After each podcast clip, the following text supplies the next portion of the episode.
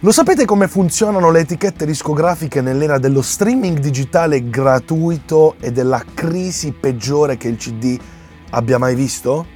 Come fanno a restare a galla in un'epoca in cui i CD fondamentalmente vengono appesi ai balconi per evitare che i piccioni vadano a scagazzare sui panni stesi? I tempi sono cambiati e le evoluzioni del mercato sono incessanti, sono continue. Fino a ieri ci sembrava impossibile avere Spotify in Italia, oggi siamo al punto che TikTok un social network, non amici, Sanremo, The Voice o Trallalleri, un social network riesce a determinare le tendenze musicali come mai era successo prima? Diciamo che le etichette negli anni 80 e 90 hanno gongolato sugli utili che facevano dalla vendita dei supporti fisici e dei CD. C'erano dei margini di guadagno pazzeschi, stampavano dischi, e li mandavano in giro tanto in un modo o nell'altro sti dischi raggiungevano i negozi e in un modo o nell'altro sti dischi venivano venduti. Se ci pensate, comprare un CD era l'unico modo per ascoltare quello che volevi, quando volevi e dove lo volevi, soprattutto con i lettori CD portatili. Quando la pacchia è finita, con l'avvento del digitale, le etichette si sono ritrovate con i magazzini pieni di CD invenduti e qualcuno ha fondamentalmente cominciato a cagarsi sotto, però la soluzione era proprio dietro l'angolo immagino una riunione negli uffici della Tralla Records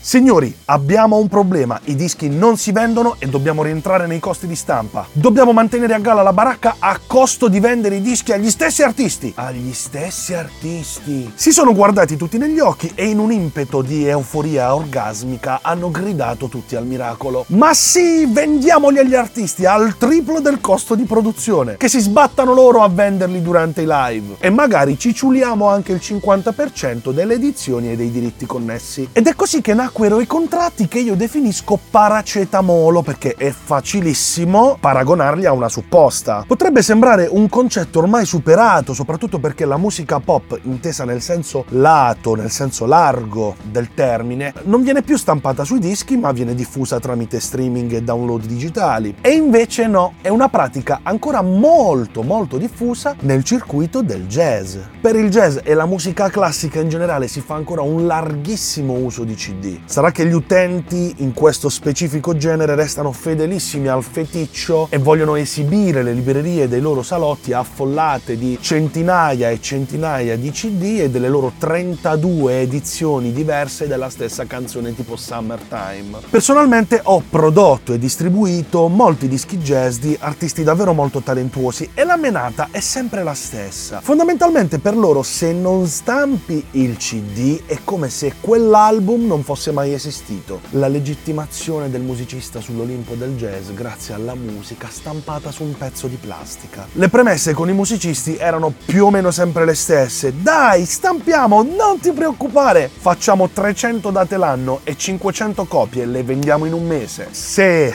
come no. Stampi 500 copie, ne vendi 30, ne regali 20 e te ne restano 450 nell'armadio. Ma complimenti! Tornando a quelle etichette con i contratti paracetamolo, nella maggior parte dei casi funziona così. Tu paghi la produzione del disco, l'etichetta ti ciula il 50% dei diritti editoriali e dei diritti connessi e ti dice che la stampa delle copie è a carico loro. È tutto molto bello fino a quando scopri che da contratto ti obbligano a comprare almeno il 50% delle copie che loro hanno stampato direttamente da loro al prezzo che hanno deciso unilateralmente. Generalmente le etichette che ragionano in questo modo vendono i CD ai propri artisti ad un prezzo che va dai 4 ai 5 euro. I più subdoli e bastardi arrivano anche a 7 euro a copia. Ora, sapete quanto costa mediamente stampare un disco su una tiratura di 1000 copie? Parliamo di 1000 copie con tutti i crismi, con il jewel box, con la celofanatura, con il libretto, il booklet interno a colori, con l'inlay card, con la stampa serigrafica sul disco e la stampa da Glassmaster. Parliamo di un disco completo,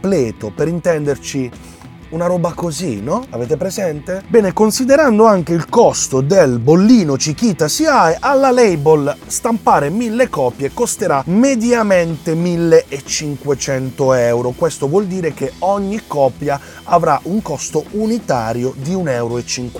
Ora, non sono propriamente un matematico, anzi a matematica facevo davvero schifo, ma se compro 500 copie a 4 euro l'una, direttamente dalla mia etichetta io sto sborsando 2000 euro. Bene, a questo punto l'etichetta non solo avrà recuperato per intero i costi di stampa, ma ci avrà anche guadagnato una 500 euro pulita pulita che male non fa. E ma sai, le tasse, le spese, le cose. Questa cosa è ancora molto giustificata da alcuni musicisti che pur di pubblicare con la stessa label che segue un grosso nome dello stesso panorama musicale sono disposti a comprarsi le copie dei propri dischi. Sappiate che quei grossi nomi che stanno nella stessa label non vengono obbligati a comprarsi le copie dei propri dischi perché le vendono da soli. Non so a voi, ma a me pare una bella inculata. I dischi ve li potete stampare da soli siete liberi di scegliere se venderli, regalarli o buttarli al macio e farli risultare venduti come si faceva negli anni 70 per aiutare i dischi a salire le classifiche. Una cosa è certa, se non ti chiami Keith Jarrett o Pat Metini i tuoi dischi difficilmente raggiungono gli scaffali dei grandi negozi e quando ci arrivano spesso e volentieri restano anni lì a prendere polvere, magari li vendono, ma intanto restano anni lì a prendere polvere. L'unico modo che hai per vendere i dischi è organizzare una valanga di live nei posti giusti e a fine concerto allestire il banchetto con i tuoi bei CD. Se questa ti sembra una cosa da sfigati, puoi sempre stampare 500 copie del tuo ultimo disco, metterle sotto al letto e pensare a quanto cazzo ti sono costate.